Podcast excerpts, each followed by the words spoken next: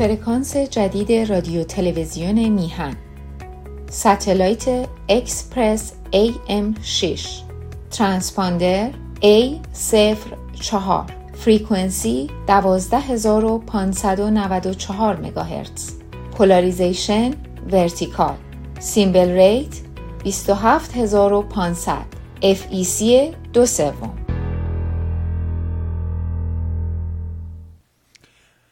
با درودی دوباره خدمت یکایک شما خوبان و نازنینان. سعید بهبانی هستند در این روز جمعه.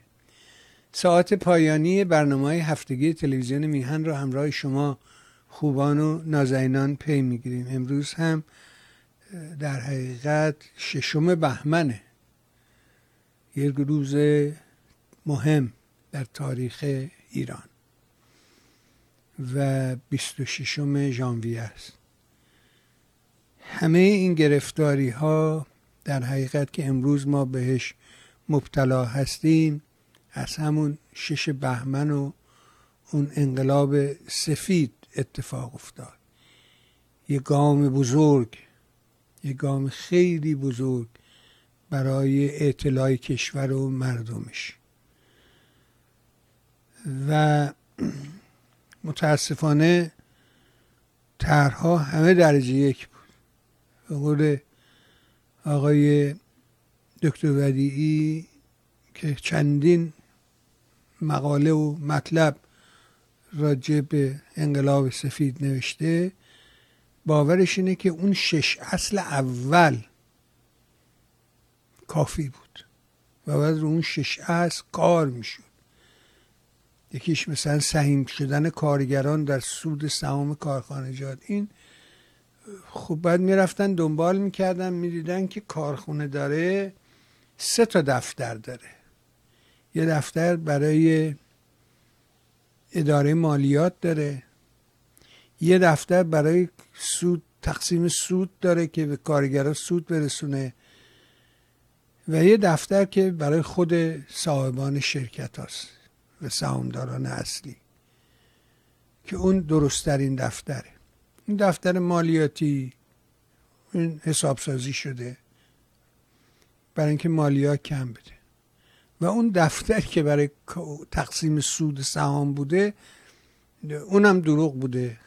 بیشتر از حدی که کارخونه سود کرده اعلام می‌کردن و سهم می‌دادن به کارگران. و این دستگاه دولت باید رو این موضوع این حرفی نیست که من الان اینجا و من 50 و 60 سال بعد بزنم نه. این حرفیه که همون موقع آدمای بزرگ آدمایی که تو دستگاه کار می‌کردن عاشقانه خدمت می‌کردن اونا مقالاتی در این زمینه ها می نوشتن یادم یه بار راجب دکتر رحیمی اینجا پرسیدم و اون کسی که گفت چرا من رأی جمهوری اسلامی نمی‌دهم و توضیح میده به نامه سرگشاده می نویسه تو روزنامه که آن منتشر میشه. خیلی از آدما می‌گفتن مگه اون کتابم نوشته؟ بعد من عکسای کتاباش تا اونجایی که تونستم رو اینترنت پیدا کردم و رو صفحه گذاشتم و مردم نشون دادم که آره او کتاب زیاد نوشته. متاسفانه جامعه ما همش در شوره در هیجان دنبال منطق نیست دنبال واقع نیست دنبال اون چیزی که بهش میگه چه باید کرد نیست. اجازه بده که هرچی این تلفونا رو بلاکشون می‌کنی باز دوباره یه از یه سوراخ دیگه زنگ میزن خیلی اینا عجیبن. هم حتی باید یه راهی باشه. خدا رحمت کنه آقای پیران. اگر بود این نازنین ما در این زمینه حتما به من کمک می‌کرد. و یادم می‌داد که چیکار کنم. چون من اینا رو بلاک می‌کنم دوباره از یه شماره دیگه زنگ می‌زنن و می‌خوان بیمه بفروشن. من آقا بیمه دارم دیگه آقا چند تا بیمه بخرم؟ بگذاریم.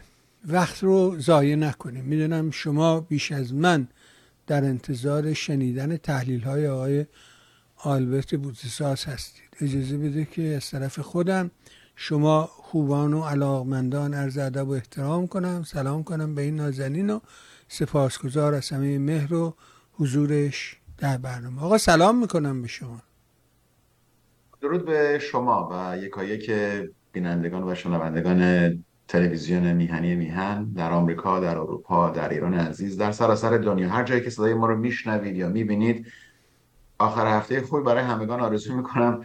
شما چند نکته گفتین اینجا که من نوشته بودم. البته خب من دوستان و طرفداران ما اونا که این برنامه رو دوست دارن اولین کاری که شما برای ادامه این برنامه و ادامه زندگی تلویزیون میهن باید بکنید اینه که ما باید پشتیبانی بکنیم. پشتیبانی مالی از این تلویزیون بکنیم این تلویزیون تبلیغ نداره. این تلویزیون فقط روی شما هاست روی اونایی که می‌بینین اونایی که دوست دارین اونایی که علاقه دارین بازم تکرار می‌کنم. من خودم یکی از کمک کنندگان به این تلویزیون هستم و خواهش کنم دریغ نکنین. اجازه بدین که این خطوط ارتباطی به خصوص در این روزهای حساس که من فکر می‌کنم روزهای سرنوشت سازی رو چه از نقطه نظر داخلی چه از نقطه نظر منطقی و چه از نقطه نظر بین المللی برای ایران هست این ارتباطات قطع نشه. می‌بینیم تلویزیون های بزرگی که بودجه های خیلی خیلی بزرگی هم داشتن بعد از 14 15 سال تعطیل میشن. بنابراین از پشتیبانی دریغ نکنید. شما راجع به این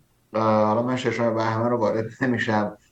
برای اینکه اون یک در یک نقطه زمانی دیگری اتفاق افتاده و من فکر می‌کنم برای اون نقطه زمانی و اگر شخص شاه فقید زیر فشارهای مستقیم جان اف کندی رئیس جمهور آمریکا و تحت اون در واقع ایدئولوژی که ایشون داشت قرار نگرفته بود شاید خیلی از این کارا انجام نمی‌شد. ولی نکته حساس در اینجا اینه که آقای ببانی همه چیز به نظر من اگه یه نفر مهندس میشه میره دانشگاه یه چیزی رو یاد می‌گیره یه مدرکی می‌گیره یه ترینینگی می‌گیره. یه نفر دکتر میشه سالیان سال وارد دانشگاه میشه درس می‌خونه مطالعه می‌کنه دوره انترنشیپ انجام میده. برای اینکه دموکراسی و برای اینکه یک ملت به اون جایگاهی که می‌خوان برسن باید اون ملت و اون ایدئولوژی کاشته بشه. کالتیویت بشه رشد رشد پیدا بکنه. بپس ما این چیز رو هنوز در داخل ایران نداریم. امروز وسایل ارتباطاتی خیلی بیشتر شده و می‌تونیم اون تعلیمات رو ما ببینیم و یاد بگیریم. و بچههایی که در آمریکا مدرسه رفتن تحصیلات کردن بچههایی که در اروپا رفتن می‌بینیم که قدری متفاوتتر از ما فکر می‌کنن. بنابراین همه اینها مسئله یادگیری و مسئله تعلیم دادنه. وقتی که یک فرزند آمریکایی در آمریکا مدرسه میره انتخابات رو بهش یاد میدن. ما هر چهار سال انتخابات ریاست جمهوری داریم. قوه دستگاهی آمریکا رو نشونش میدن که اینجا دفتر رئیس جمهوری وجود داره مجلس وجود داره و سنا وجود داره. سنا اینطوریه مجلس اینطوریه. این یادگیری اون ترینینگ اون تعلیمات. ما هم اگر اون رو در ایران نداشتیم می‌تونیم در اینجا اون رو به خودمون یاد بدیم و احترام بذاریم به سیستم. اون چیزی که من در خیلی از حتی بچههایی که بعد از انقلاب اومدن زاده شدن نمی‌بینم. اونها در آمریکا زندگی می‌کنن. می‌بینن چی داره میشه. می‌بینن چه اتفاقیه. یا مثلا همین دو مثلا که چهار سال دارم میگن تقلب شد تقلب شد. ما بارها در اون سالات که انتخابات بود صحبت کردیم. آقا نشده اگرم شده انقدر کم بوده تاثیر نذاشته. ولی بعضیا اون ذهنیت رو چنان ببخشید حک شده در مغز اینا که اگه یه خبری رو یا یه ویدیو رو دیدن کاملا درست. در حال برگردیم به صحبت های خودمون و تلفن هم آقای ببانی کارش نمی‌تونین بکنین حالا نمی‌دونم اگه کسی بتونه رای پیدا کنه جلوی رو بگیره. نه خدا بیامرزه. آقای پیران اگه بود به خدا راهشو پیدا می‌کرد. اون سالها همش هم فروش بیمه نیست آقای بهبانی الان فصل سیاسی در آمریکاست یعنی فصل انتخابات نه اونا تکس می‌کنن. اون یه مکافات دیگه است.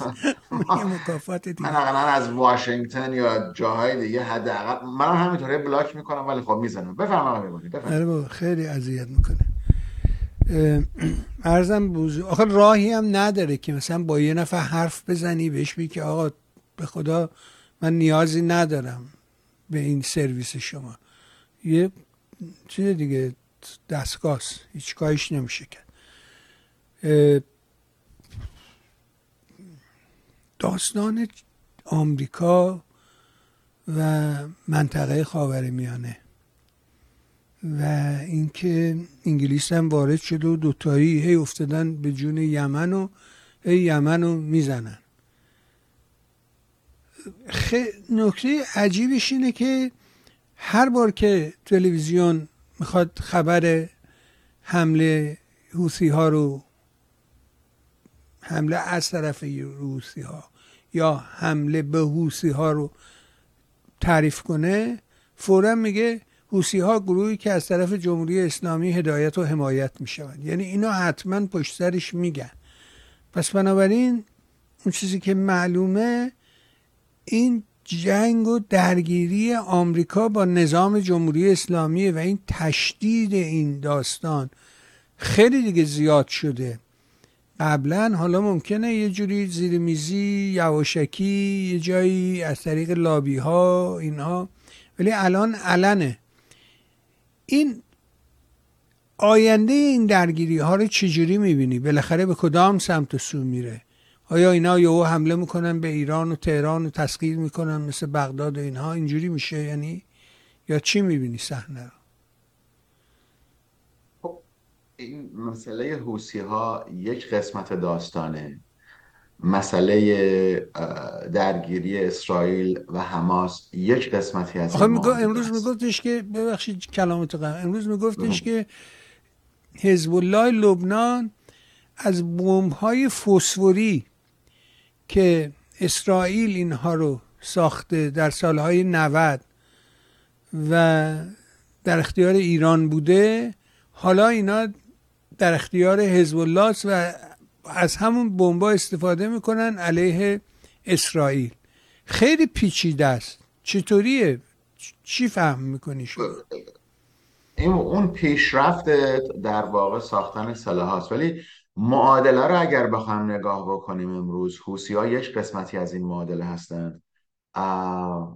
حماس یک قسمتی از این معادله است. ولی مهمترین قسمت این معادله برای جمهوری اسلامی خب گروه گروه در واقع حزب الله هست. اونم به خاطر بچه مشترک مذهبی که دارن. ولی اگه بخوایم به آینده تشدید درگیری های آمریکا و جمهوری اسلامی نگاه بکنیم ببینیم که با بالا رفتن حملات تقریبا روزانه آمریکا و انگلستان نیروی دریایی این دو کشور که البته نیروی دریایی انگلستان بسیار بسیار به مناطق یمن و اونجا آشنایی داره و نیروی دریایی انگلستان از پایگاه هایی که در قبرس داره این حملات رو انجام میده و از حتی از روی ناوهایی هم که در اونجا دارن. ولی این تشدید این درگیری های در واقع جنگ مستقیمه و میگم جنگ حالا غیر مستقیم یا مستقیم هر جوری که می‌خوان اونو اسم بکنین اهمیت نداره.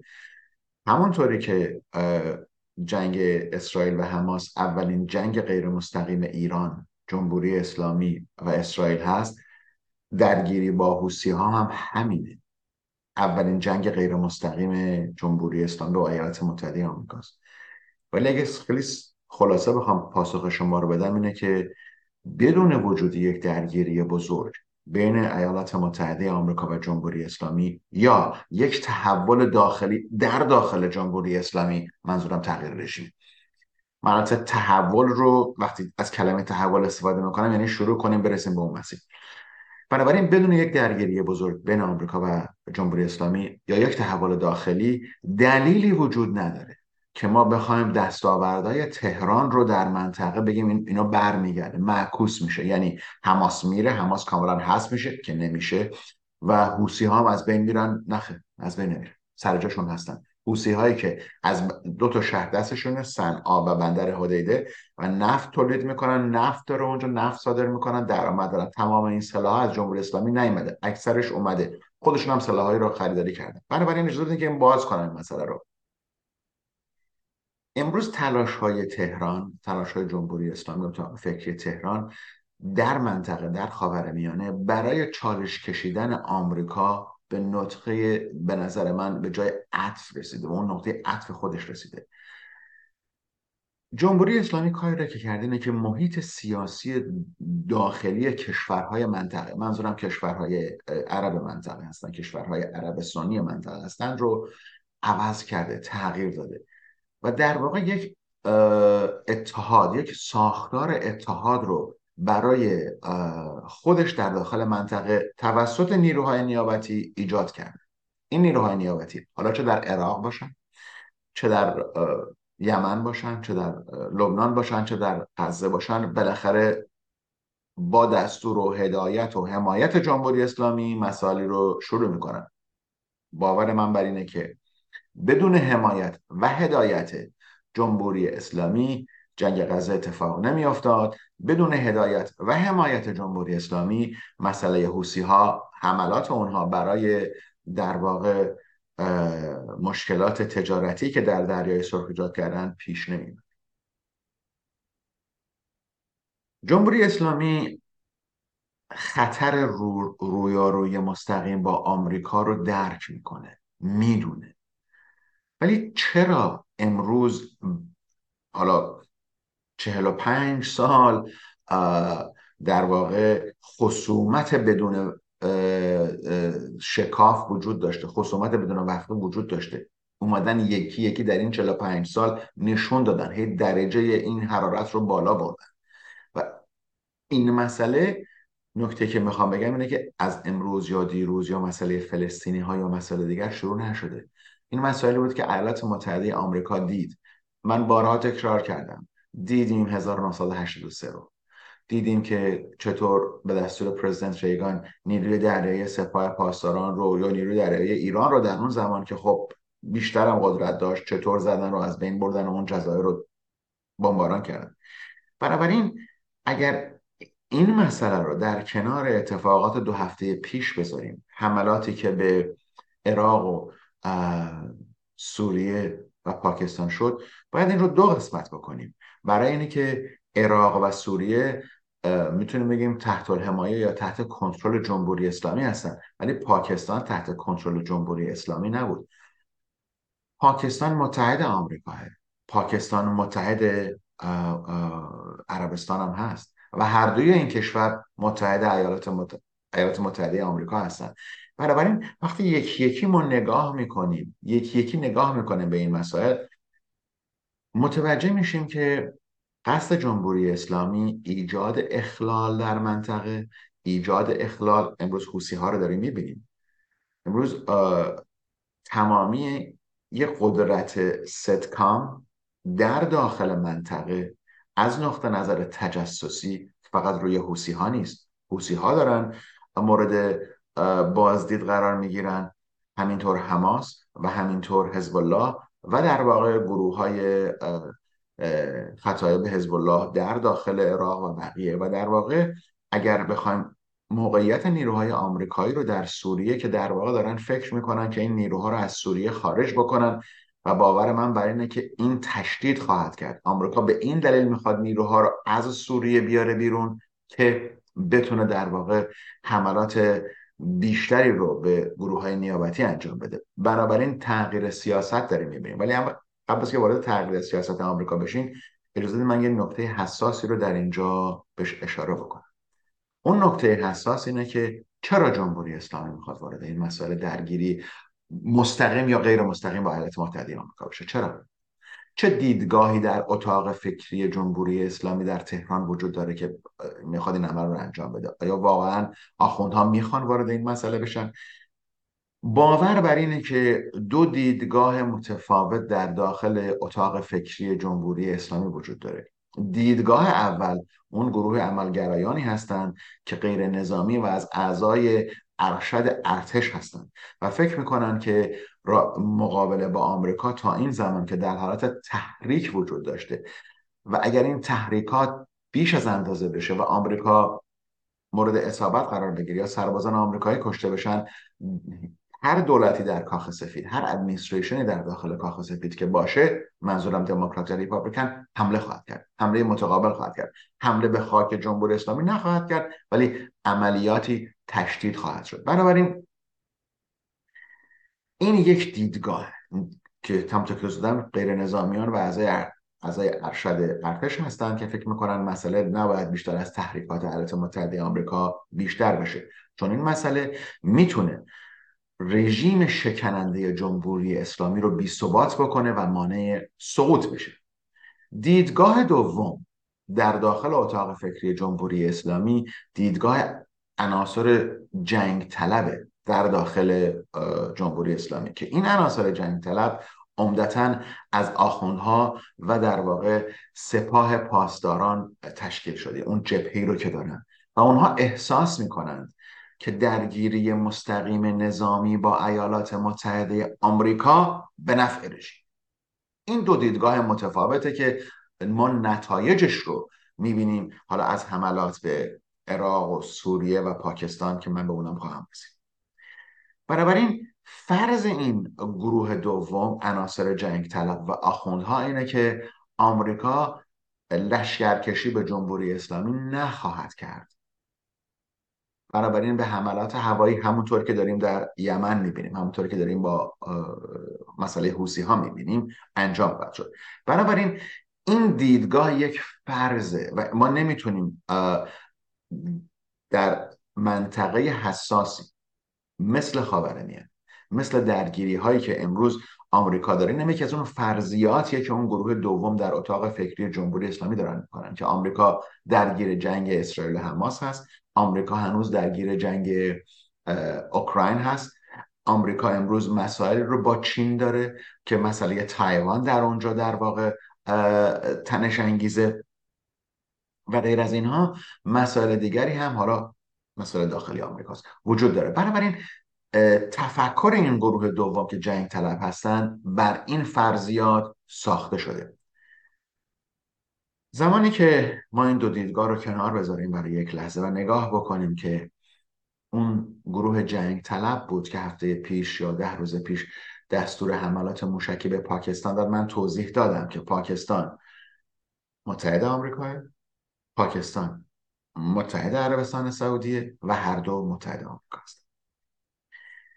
بنابراین امروز مشکل استراتژیک آمریکا کشور ایالات متحده آمریکا اینه که مسئله ای رو که آمریکا در داخل خاورمیانه باهاش درگیره. ببینید توجه بکنیم. هفتم اکتبر وقتی حماس حمله کرد اسرائیل منتظر آمریکا نشد که نیرو بفرسته. اسرائیل سران نظامی اسرائیل جنرال های اسرائیل برنامه حمله رو داشتن. هواپیما بلند شدن غزه رو کوبیدن شمال شمال غزه رو گرفتن. این کارو کردن اون کارو کردن. حالا هر اتفاقی که افتاده و عده بیگناه هم در اونجا کشته شدن اون مسئله که از بحث من امروز خارجه. بنابراین امروز مشکل استراتژیک آمریکا در یک نقطه قرار داره و اون ضعف جهان عرب منظورم کشورهای عربی که در داخل خاورمیانه هستن.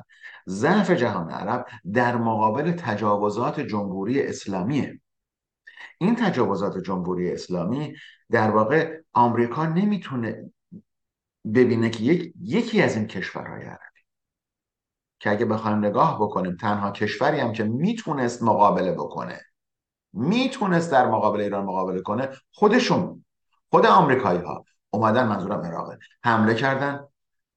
عراق رو کادو پیچی کردن. تحویل جمهوری اسلامی دادن و گفتن راه هست. بفرمایید قدس. حالا بفرمایید برین اورشلیم بفرمایید برین با اسرائیل بجنگید که امروز اگر نگاه بکنید با کشته شدن پنج افسر عالی رتبه سپاه قدس در هفته پیش با کشته شدن موسوی و بقیه اسرائیل کاری رو که داره انجام میده اینه که دخالت جمهوری اسلامی در منطقه رو بدون مجازات نمی‌ذاره. یعنی داره قیمت دخالت جمهوری اسلامی در منطقه رو بالا می‌بره.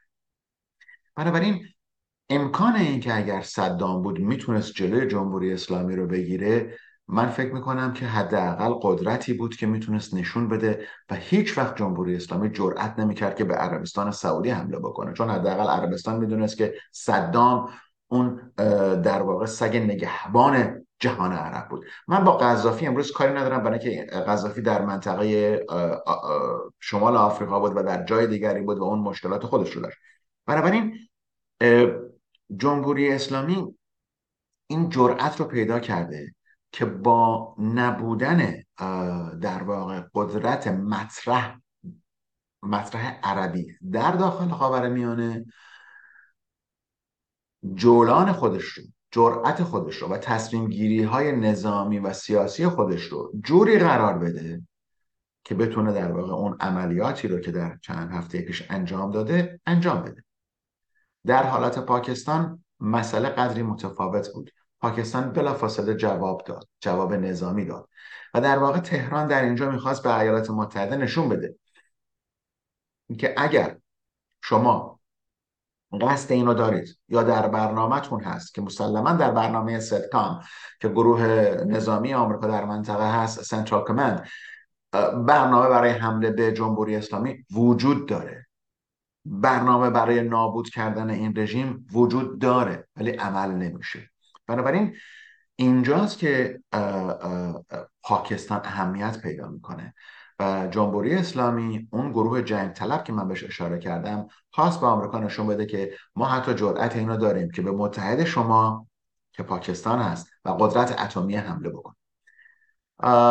آمریکا در این مسئله عکس نشون نداد و برای همین بود که من در اول صحبت هم گفتم که در قیاب یک درگیری بزرگ بین آمریکا و جمهوری اسلامی. یا یک تحول داخلی جمهوری اسلامی این جرأت رو داره خودش می‌بینه. می‌بینه که زمین مساعده و در واقع منطقه مساعده و هیچ کشور عربی نمی‌تونه جلودار جمهوری اسلامی بشه. تنها کشوری که می‌تونه با جمهوری اسلامی به جنگ در حال جنگ هست. امروز منظورم اسرائیل که داره با گروه های نیابتی جمهوری اسلامی می جنگی جمهوری اسلامی نتونسته هنوز جبهه سوریه رو فعال بکنه. روزها قبلی در اینجا قدری در اینجا دارن مشتوانی می‌کنن.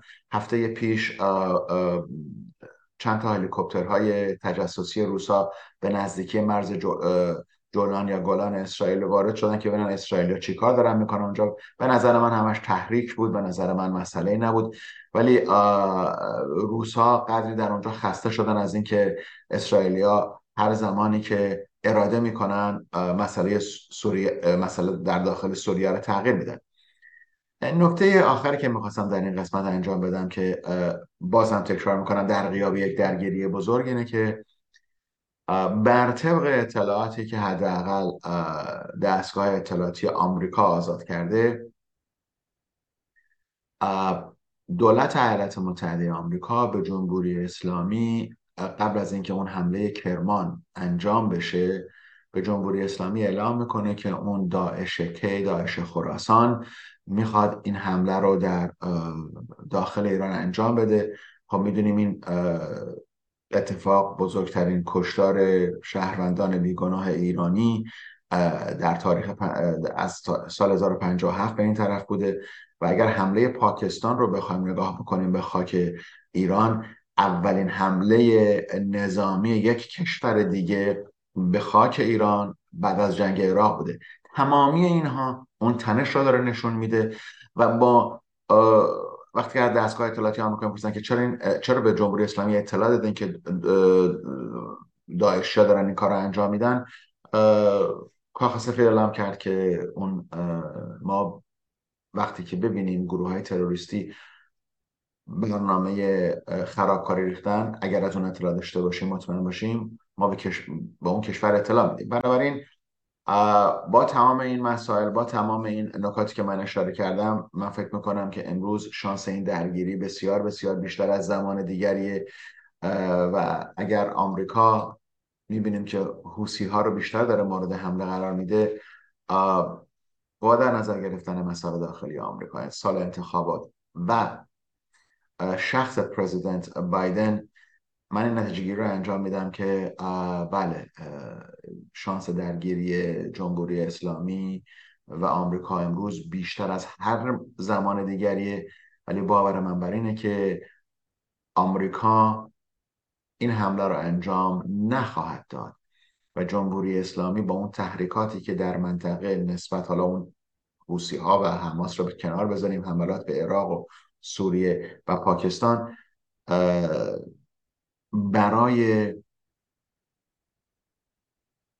گروه های نیابتی شیعه منطقه بود که چرا جمهوری اسلامی وارد جنگ نشد و جمهوری اسلامی در یکی از پیام هایی که خواست بده به اون گروه های شیعه نیابتی هم خواست اون قدرت نمایی رو نشون بده و بگه که ما هنوز سر جا هستیم و حتی ما می‌تونیم با آمریکا و یک کشور اتمی وارد جنگ بشیم. و اون خیشتنداری سپاه پاسداران و ارتش جمهوری اسلامی و این دلیل ضعف ما نیست. بفرمایید.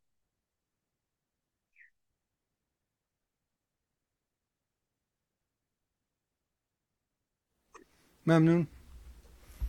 اینم یه نگاهی بود. اما بریم سراغ این داستان ادامه همین موضوع در حقیقت. و هنوز درست این رو برای خودم نتونستم جا بندازم.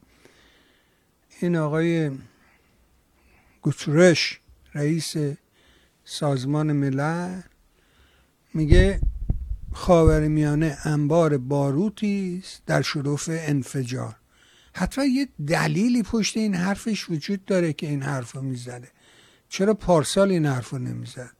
چرا دو سال پیش نمید چرا امروز اینو میگه؟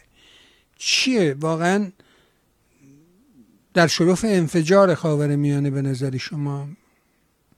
بعد اون وقت تکلیف نفت و گاز و سرمایه های کلان و اینها چی میشه اون وقت؟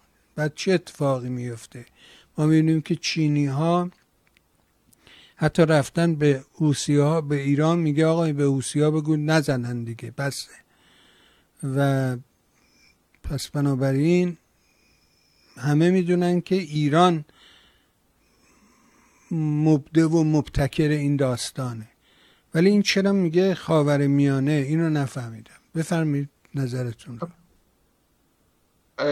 آقای گوترز بله آقای گوترز یکی از اون در واقع کسانی هستند که به این سمت رسیدن و قبلا نخست وزیر پرتغال بودن. خب بالاخره یک از نقطه نظر سیاسی یک آشنایی با اتفاقاتی که داره میفته رو داره. دلیلی که آقای گوترز این مسئله رو از این جمله استفاده کرد که خاور میانه انبار باروت در شرف انفجار هست اینه که اگر ما به ششم اکتبر برگردیم و نگاه بکنیم که قطر در اونجا داشت پول به حماسی ها می‌داد که اونا رو ساکت میگرد نگاه می‌کنیم که گروه های فلسطینی دیگه در منطقه در واقع هنوز گیرودار مسئله پیدا کردن یا به دست آوردن کشور بودن. بنابراین مسائلی بود که حداقل آقای گوترس فکر می‌کردن که می‌تونن از نقطه نظر دیپلماتیک و سیاسی و مذاکره به دست بیارن. ولی هفتم اکتبر معادله رو عوض کرد. هفتم اکتبر زمانی که اسرائیل متوجه شد که اون قدرت بازدارندگی برای حماس کار نمی‌کنه یا حداقل ساده لوحانه اسرائیل ها به این مسئله نگاه می‌کردن و امروز امروز در این روز 26 ژانویه که داریم با هم صحبت می‌کنیم در سال 2024 شک نکنید که خاورمیانه دستخوش تغییرات اساسیه. وقتی ما میگیم خاورمیانه دستخوش تغییرات اساسیه که آقای بنجامین نتانیاهو هم به این مسئله چندین بار اشاره کردن. امروز سیاستی رو که اسرائیل در پیش گرفته در منطقه اینه که هزینه دخالت جمهوری اسلامی رو بالا ببره. اون کاریه که آمریکایی ها شروع کردن. یعنی حوسی ها رو دارن می‌زنن. از این طرف کشور انگلستان کشور بریتانیا که دیگه جزو اتحادیه اروپا نیست همکاری نظامی مشترکی رو با آمریکا داره انجام میده. دلیل این صحبت ها و دلیل اینکه خاور میانه امروز اون انبار باروته اینه که جمهوری اسلامی باور داره که یک ابرقدرت منطقه‌ایه. آقای گوترس نمی‌خوان مستقیما اشاره بکنن به این مسئله. ولی جمهوری اسلامی برای اینکه از این حالت این منطقه در بیاد باید باور بکنه که یک کشور عادیه. یک کش... ابرقدرت منطقه ای نیست. بنابراین اهداف جمهوری اسلامی باید مهار بشه. سیاستمداران متوجه این مسئله شدن که اهداف جمهوری اسلامی کنترل کامل منطقه است. بنابراین اگر جمهوری اسلامی امروز.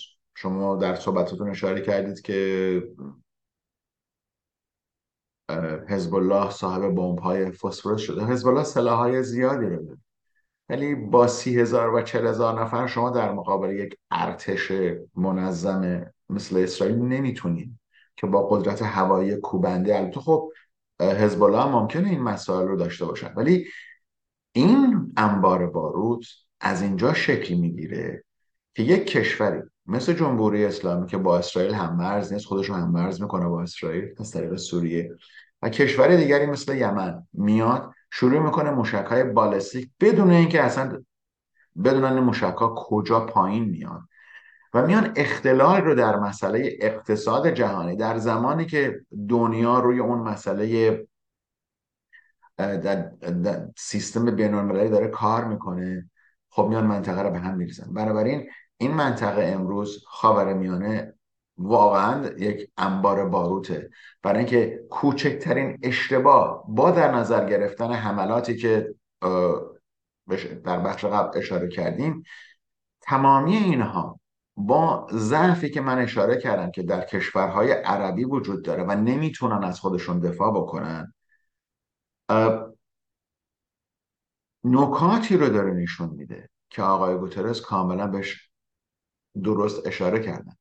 و در واقع اگر نگاه بکنیم که ایالات متحده آمریکا مجددا در جایی قرار گرفته که به عنوان تنها قدرت یا تنها ابرقدرت تضمین کننده زندگی شهروندان خاورمیانه وجود داره. کسی جز ایالات متحده آمریکا نمی‌تونست با اگر ناوگان رو نفرستاده بودن باور من بر این بود که حزب الله جنگ رو قدر بیشتری وسعت می‌داد.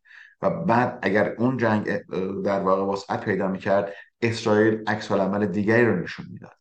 بنابراین عدم پاسخ مستقیم از نقطه نظر آمریکا مسئله اینه که ایالات متحده آمریکا نمی‌خواد خاور میانه رو وارد جایی بکنه که نتونه اون رو کنترل بکنه.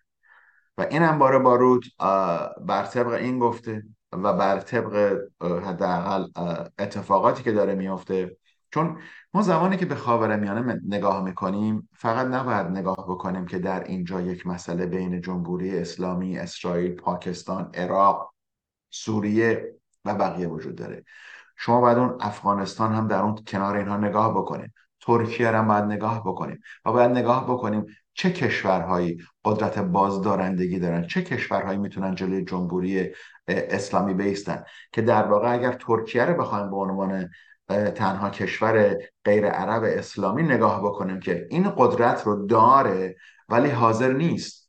چون ترکیه هم تقریبا در همون جایی قرار داره که جمهوری اسلامی قرار داره. یعنی با پشتیبانی خودش از گروه های تروریستی مثل حماس و گروه های دیگه که در داخل ترکیه هم فعال هستن نشون داره میده که در واقع نمی‌خواد روبروی جمهوری اسلامی بیسته بنابراین این فقط یک کشور رو در مقابل جمهوری اسلامی قرار میده و اون ایالات متحده آمریکاست. بنابراین امکان انفجار خاورمیانه وجود داره ولی من فکر می‌کنم که ایالات متحده آمریکا تا امروز اون کاری رو که تونستن درست انجام دادن حملات به حوسی ها تهدیدشون به حزب الله. چون زمانی که آمریکا ناوگان رو فرستاد به دریای مدیترانه و در واقع جلوی با فاصله کمی از لبنان آماده بودن اون زمانی بود که آمریکایی ها به جمهوری اسلامی این هشدار دادن که اگر جنگ در اینجا شروع بشه جلودار اسرائیل نخواهند بود. و تعداد کشته شدگان اگر جنگی بین حزب الله و اسرائیل قرار بگیره من فکر می‌کنم منطقه دچار آسیب های خواهد شد که نمی‌تونه خودشو جایگزین بکنه. من یک اشاره کوتاه می‌کنم به غزه. امروز برای بار چندان کشورهای عربی نخواهند اومد به کمک غزه و دوباره پول بریزن در اونجا و بازسازی بکنن و بدونن که چند سال دیگه اسرائیل میاد اینا رو خراب می‌کنه. الان دفعه دوم و سومی که غزه رو ساختن. اون بارود در این حالته که حملات می‌تونه حزب الله رو از بین ببره حملات می‌تونه لبنان رو از بین ببره حملات می‌تونه سوریه رو از بین ببره. اگر ایالات متحده آمریکا امروز به حوسی ها داره حمله می‌کنه و جلوگیری داره می‌کنه از اونها من می‌تونم بگم که اگر جنگ بعدی با حزب الله در بگیره اسرائیل من فکر نمی کنم که خیشتنداری بکنه از این مسئله. بنابراین مشکلات زیادی در خاورمیانه وجود داره. ولی من فکر می‌کنم که اگر تصمیمی گرفته بشه که تحول در داخل ایران انجام بشه و رژیم جمهوری اسلامی سقوط بکنه که می‌تونه سقوط بکنه که بسیار آسونتر از حمله نظامی خواهد بود بنابراین اون جاییه که باید بهش نگاه بکنی. چون حوسی ها حزب الله حماس خطایب حزب الله و بقیه گروه ها از جایی دارن تغذیه میشند که قابل تغییر هست. یعنی این رژیم جمهوری اسلامی شکننده است. بنابراین باز هم صحبت آقای گوترس برمیگرده به داخل یک کشور و اونم جمهوری اسلامیه و امروز من فکر نمی کنم که نه تنها کشورهای اروپایی حالا اگه چین و روسیه هم بخوایم وارد این معامله بکنیم می‌بینیم که دیدگاه چین و روسیه کاملا با دیدگاه ایالات متحده آمریکا فرق می‌کنه. ولی ما در زمان خطرناک الان هستیم.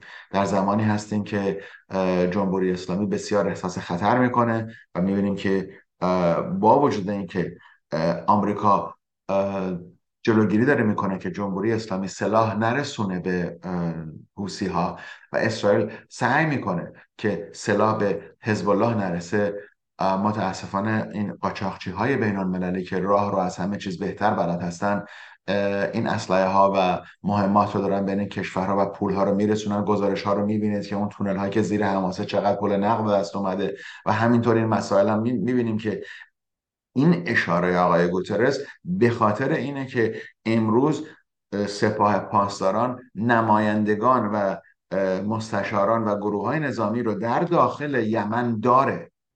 که اونها هستن که کنترل و اطلاعات رو میدن که کدام کشتی الان وارد شده و چطور و کجا باید زمان حمله اونها خواهد بود. بنابراین وزن نادرستیه ولی امیدوارم که این انبار باروت همینطور بدون انفجار باقی بمونه. بفرمایید.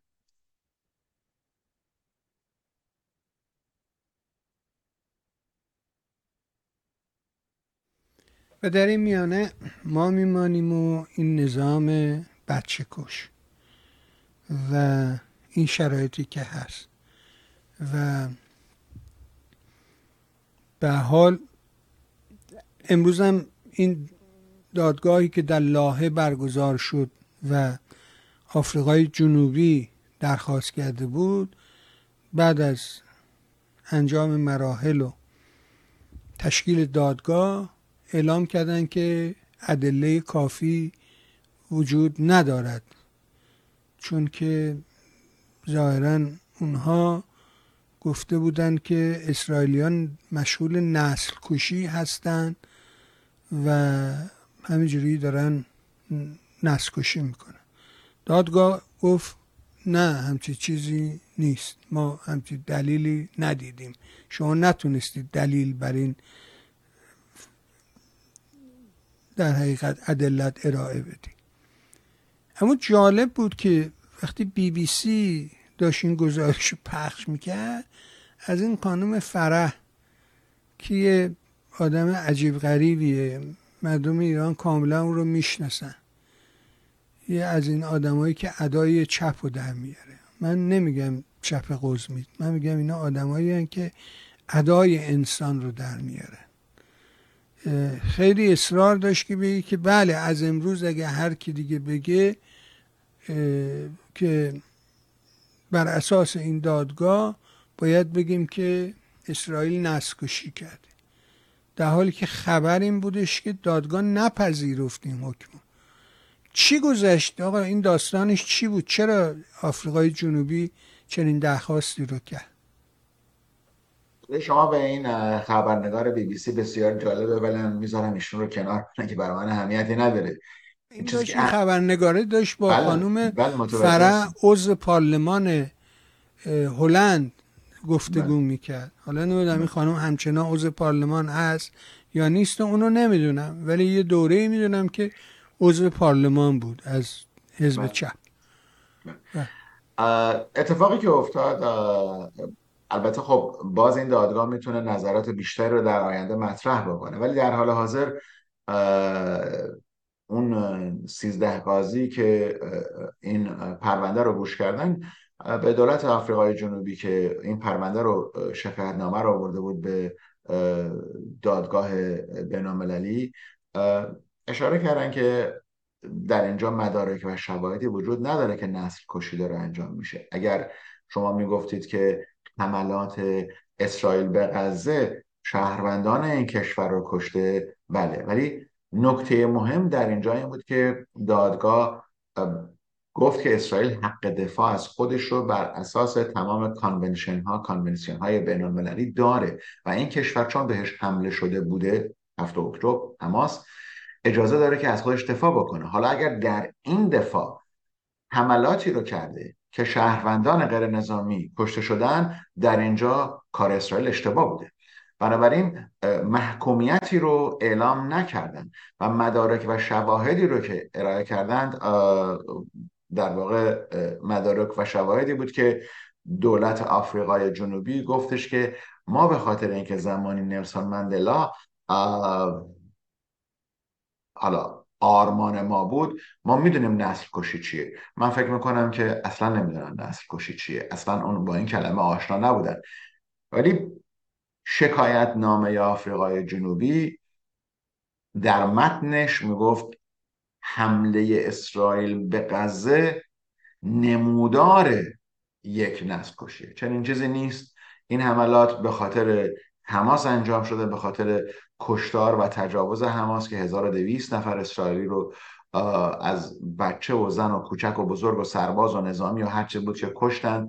و باور من بر اینه که این دادگاه به درستی دید این مسئله رو تنها یک قاضی از این سیزده نفر که از فکر می‌کنم از اوگاندا بود به تمامی یعنی به نفع اسرائیل رأی نداد ولی اهمیتی نداره.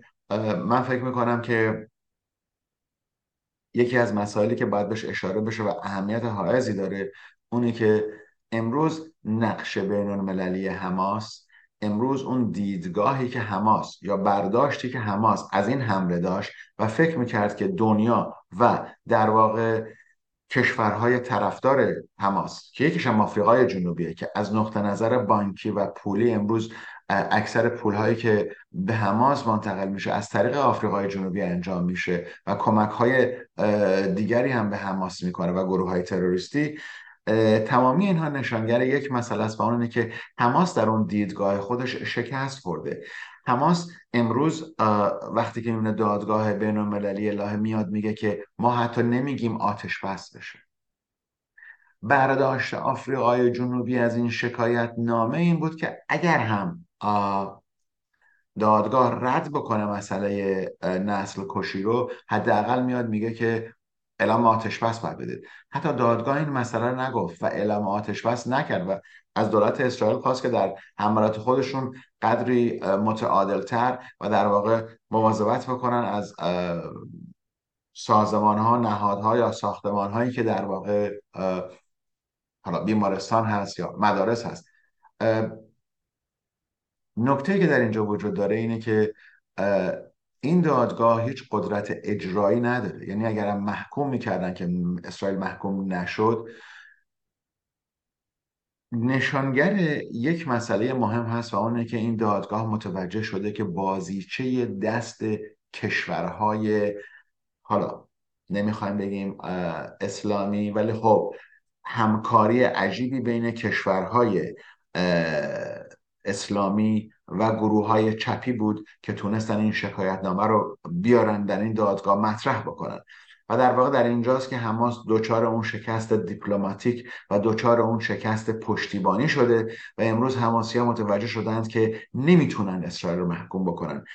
برداشت یحیی سنوار و بقیه حماسی ها این بود که ما با این مسئله می‌تونیم اون وجهه بین المللی اسرائیل رو بشکنیم. ولی خب این دادگاه مثل اینکه این دفعه متوجه شد که اگر می‌خواد جای در صحنه قضایی بین المللی داشته باشه باید نظریه درست رو اعلام بکنه و نباید وارد مسئله بشه چون امروز دستگاه قضایی اسرائیل دستگاه دولتی اسرائیل اون 47 دقیقه ویدیویی که از حماس به دست آوردن که اونها خودشون سربازها تروریست های حماسی به زبون خودشون دارن میگن دارن تجاوز می‌کنن دارن می‌کشن ضبط کردن.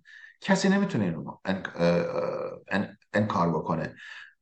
و سازمان های یهودی در حالا کالیفرنیا در نیویورک در بقیه شهرها با پخش این ویدیو برای کسانی که حداقل اهمیت داره در در داخل آمریکا و بقیه دنیا دارن نشون میدن و من فکر می‌کنم این دادگاه متوجه شده بود که مدارک و شواهدی وجود داره.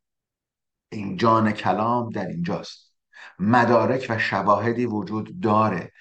مدارک منظورم حالا اون ساختمان هایی که کشتن رو عکس برداری کردن اسرائیلیا به یک طرف ولی اون چیزی که وجود داره از روی اون در واقع دوربین های ضبط حماس که دارن به عربی صحبت می‌کنن یا تلفن هایی که اینترسپت شده که اون داره به مادرش میگه من ده تا یهودی رو با دست خودم کشتم.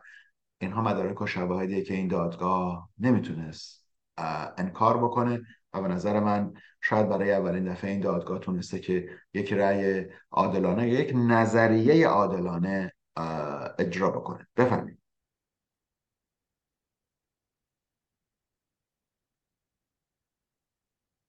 آره ولی بذار یه پرسشه. ببینم این پرسش پرسش به نظر من خیلی جالبیه. یه لحظه من اجازه من این پرسش رو اینجا پیدا بکنم. علی از همراهان ما از میهن یارا فرستاده.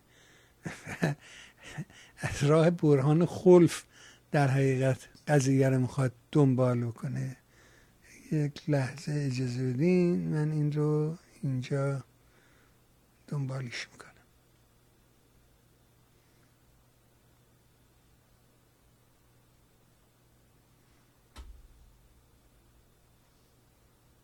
Oops,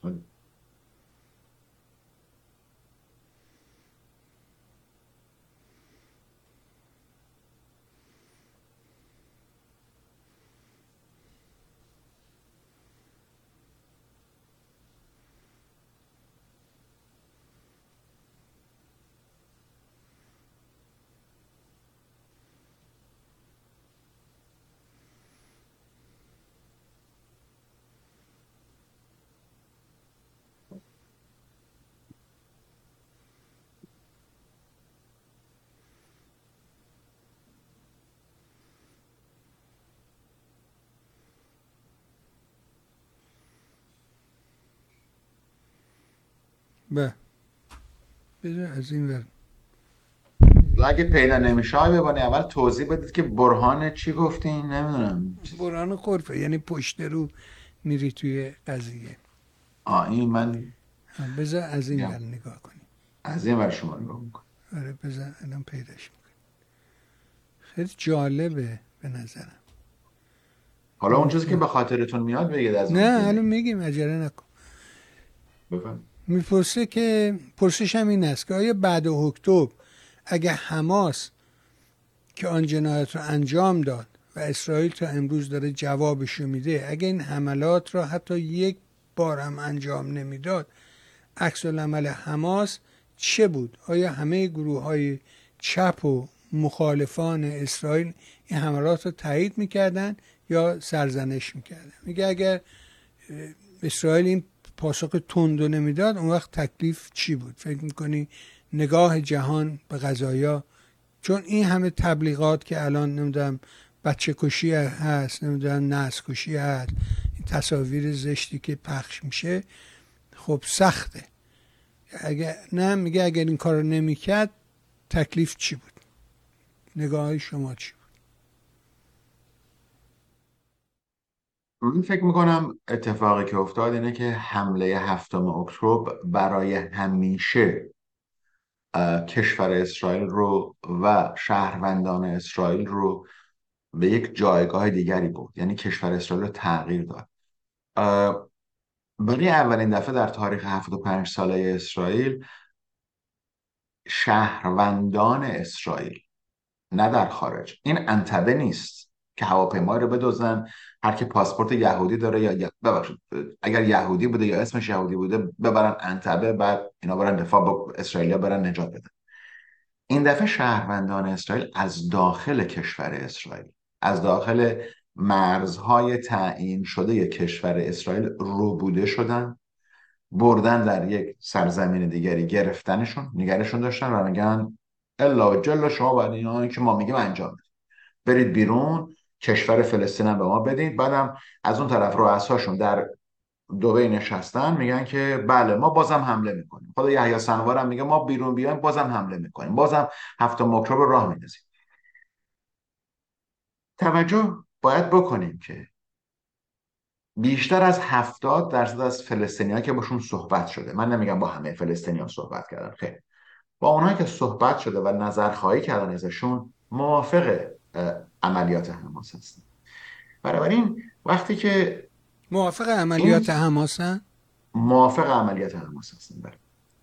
بنابراین وقتی که ما امروز نگاه می‌کنیم به عمق این مطلب که روز پنج شنبه ای که قبل از هفتم اکتبر بود بر طبق اطلاعاتی که خود دولت اسرائیل آزاد کرده اینه که با دولت قطر با نخست وزیر قطر حالا امیر قطر هر کسی که هست تماس می‌گیرن که بله روز دوشنبه یا روز یک شنبه سی میلیون دلار دیگه برای حماس برای پرداخت به حقوق کارگران حماس میاد به فرودگاه بنگوریان یا از طریق بانک منتقل میشه. بنابراین برنامه و دیدگاهی که اسرائیل داشت اینه که خیلی خوب اگر زمانی که پارسال و سال قبل 1100 موشک پرتاب کردن نمی‌دونم به اورشلیم و تل ولی دولت نتانیاهو همین دولت نتانیاهو هیچ حمله نکرد. یه سری حمله نظامی کردن نشستن کنار. زمانی که جهاد اسلامی اون عملیات انجام داد اسرائیل عکس العملی نشون نداد. و در واقع این نتیجه گیری رو ما می‌تونیم انجام بدیم که خود حماس بود که این قول نیروی دفاعی اسرائیل رو بیدار کرد.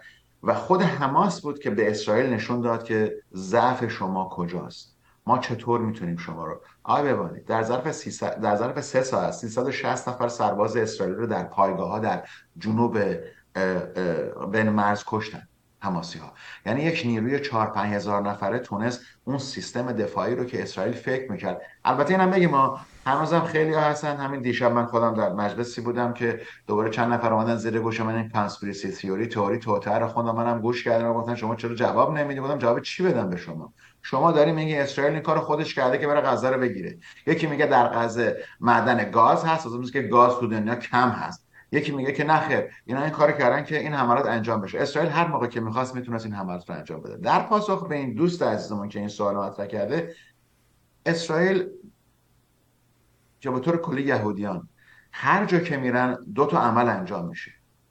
اول اقتصاد بهتر میشه. دوم قانونگذاری بهتر میشه. خب در داخل اسرائیل هم ما دیدیم اسرائیل در فکر اقتصاد برنامه ریزی و ستارتاپ کامپانی بودن. ولی حماسی ها تمام فکر و پول و هر چیزی که به دستشون میومد برای کشتن یهودی ها بوده و کشتن اسرائیلی بوده. بنابراین اگر که حماس حمله نمی‌کرد اسرائیل به همین نفع همون روزی 20 هزار نفر یا هر دو هفته 20 هزار نفر رو وارد اسرائیل می‌کرد کار می‌کردن و حقوق بهتری می‌گرفتن برای شهروندان فلسطینی غزه میبردن. بنابراین اسرائیل دنبال جنگ نیست. من, نمی... نمی‌تونم اینجا بشنم از گروه دست راستی های مذهبی در داخل کابینه آقای نتانیاهو دفاع بکنم. اونا موقعیتشون با موقعیت من موقعیت فکری من و دیدگاه من فرق می‌کنه. من در اونجا نیستم. فرق نمی‌کنه. هر زمانی که مذهب بیاد توی کار خراب میشه.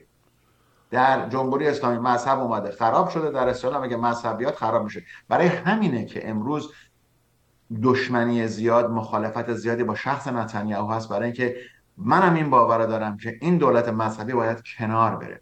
بنابراین عکس العمل اسرائیل نسبت به عکس العمل کشورهای عربیه. و امروز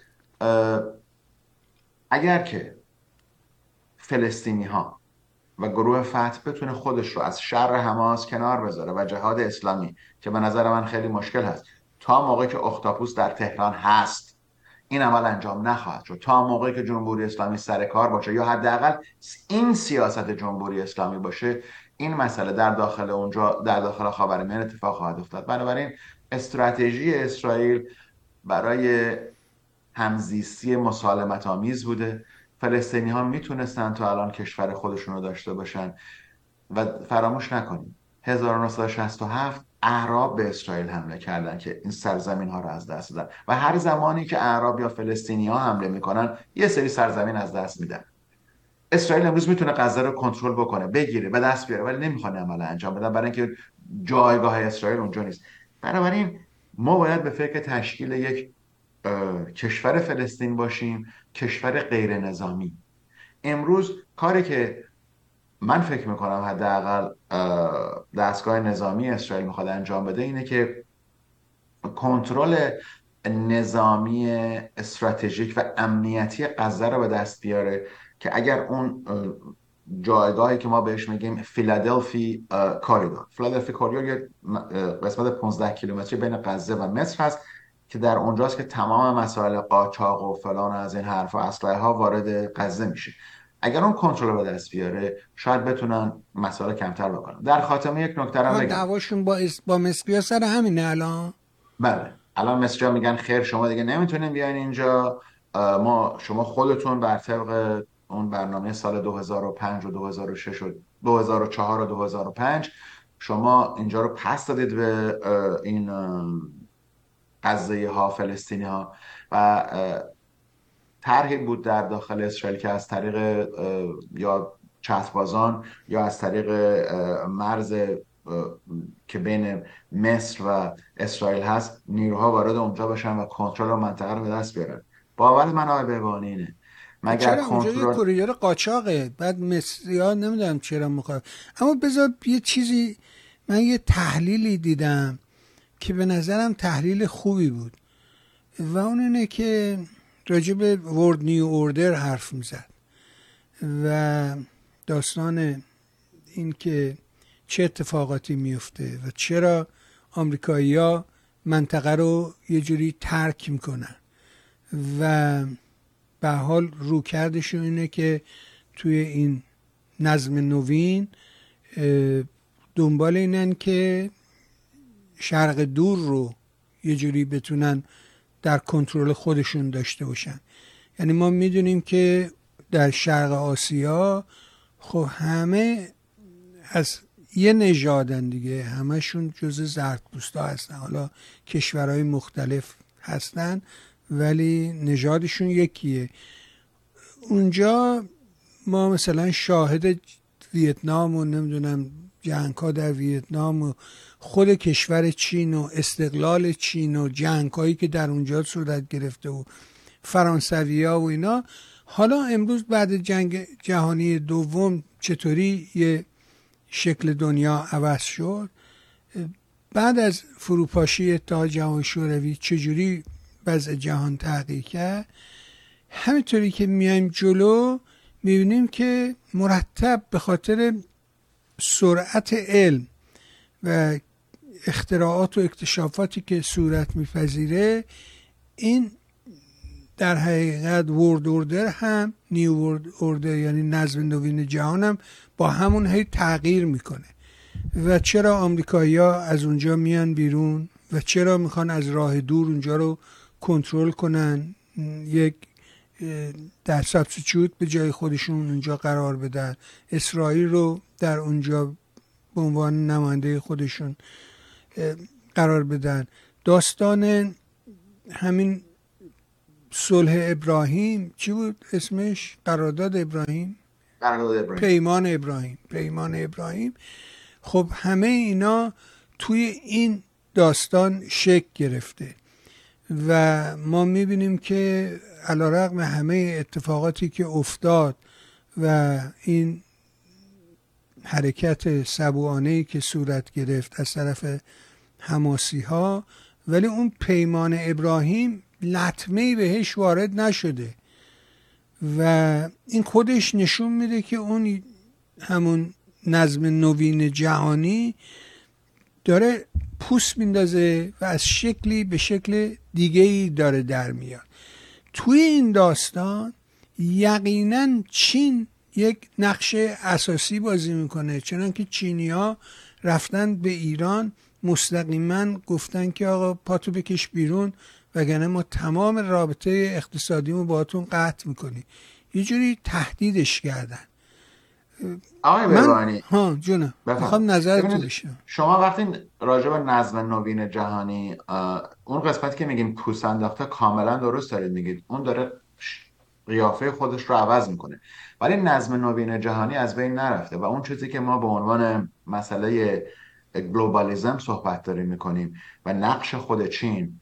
در اینجا در ده سال گذشته چین به خاطر اون داستان اقتصادی و رشد اقتصادی که کرد خودش رو تبدیل به یک نیروی نظامی کرد. یعنی یک نیروی نظامی مطرح کرد.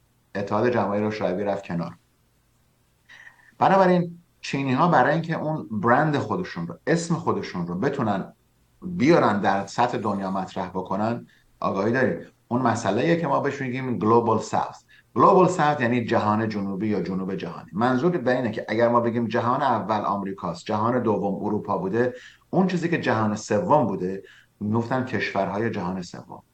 اون امروز شده Global South اون شده امروز چیزی که ما بگیم جهان جنوبی. چین در اینجا خواست قدر این معادلات رو عوض بکنه. اون پوست انداختن نظم نوین جهانی به خاطر مسئله چینی هاست. برای اقتصاد چینی ها چون اونجا رو قرار نداره. باز ادامه بدیم همینجا.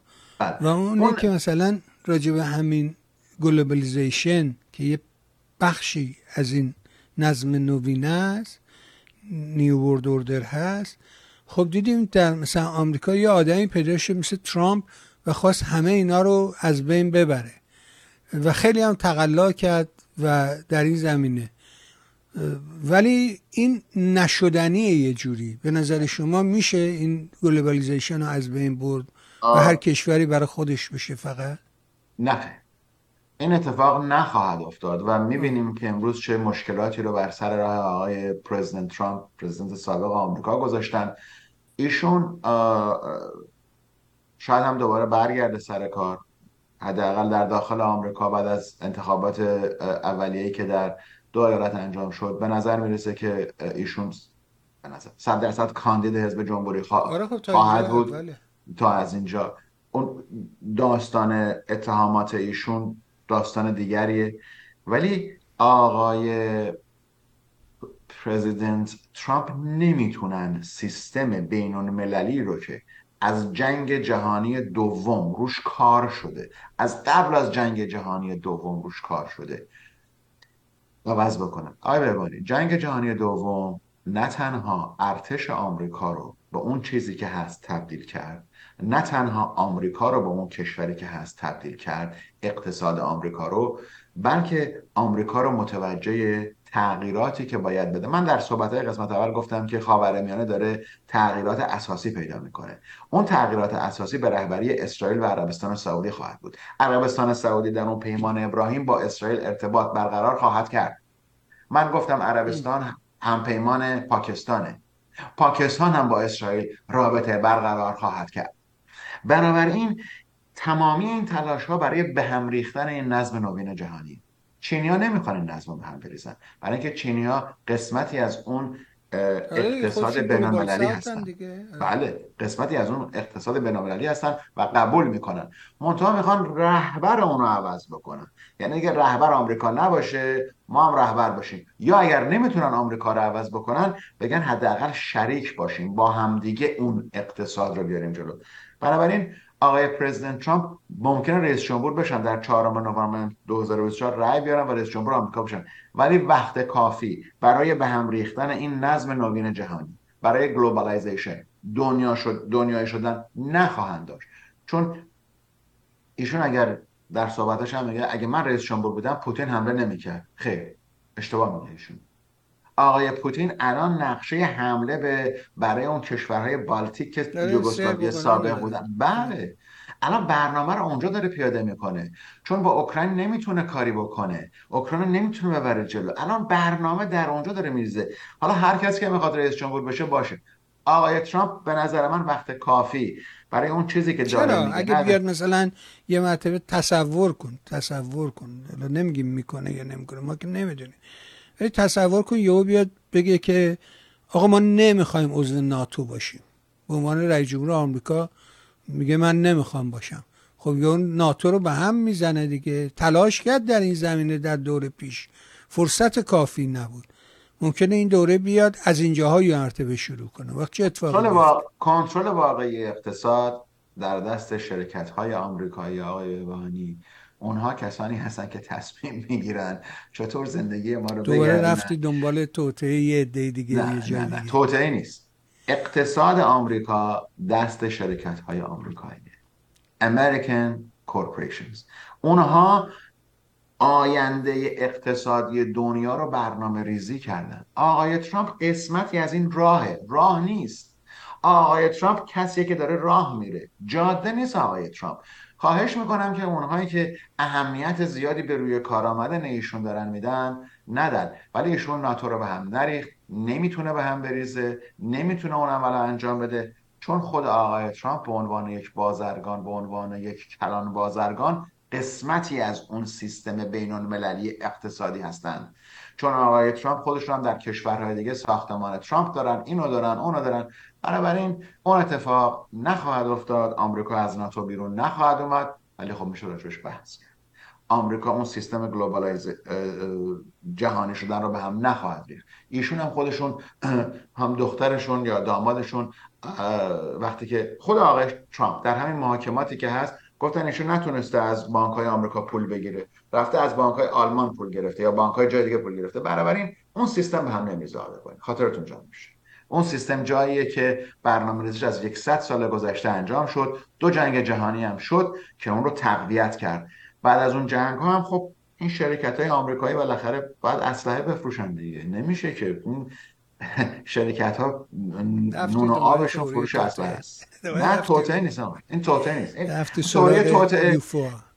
توته تو اونم شما آقای اگه اطلاع ندارید بدونید که در داخل آمریکا این مسئله تا چند سال دیگه روشن خواهد شد. چی؟ یعنی ما... یوفو؟